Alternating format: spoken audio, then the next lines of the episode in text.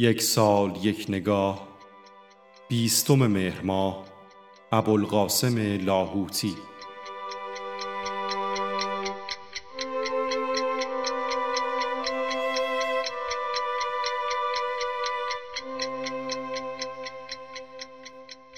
ابوالقاسم الهامی در سال 1264 خورشیدی در کرمانشاه به دنیا آمد. وی نام مستعار ابوالقاسم لاهوتی را برای خود برگزید و نخستین اشعار وی در روزنامه حبل المتین به چاپ رسید.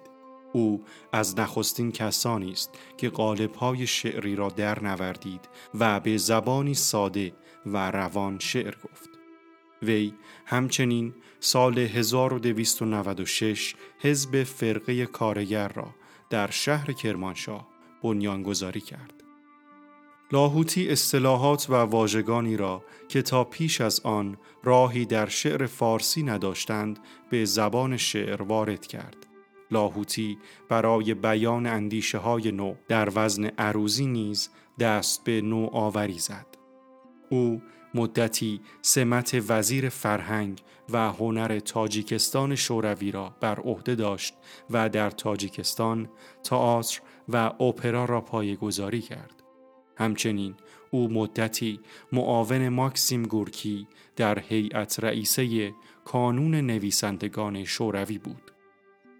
لاهوتی برای مردم تاجیکستان اهمیت و احترام ملی بالایی دارد و خانه وی در دوشنبه پایتخت این کشور به عنوان موزه لاهوتی نامگذاری شده است. وی سراینده سرود ملی تاجیکستان است.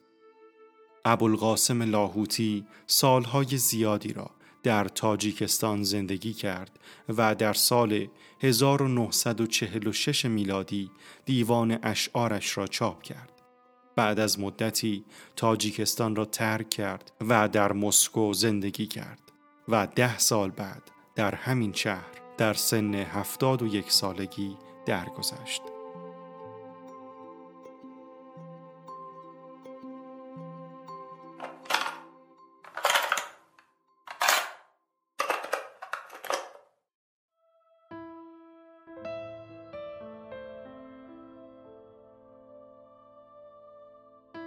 ترسم آزاد نسازد ز قفس صیادم. آنقدر تا که ره باغ رود از یادم.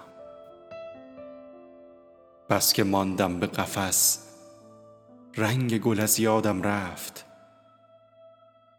گرچه با عشق وی از مادر گیتی زادم. آتش از آه به کاشانه سیاد زدم.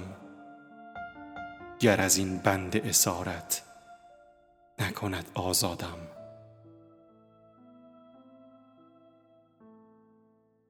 سوز شیرین و شکرخنده دلداری نیست ورنه من در هنر استادتر از فرهادم. ز اولین نکته که تفسیر نمودم از عشق کرد اقرار. به استادی من استادم. گرچه باشد غم عالم به دلم لاهوتی هیچ کس در غم من نیست. از آن دلشادم.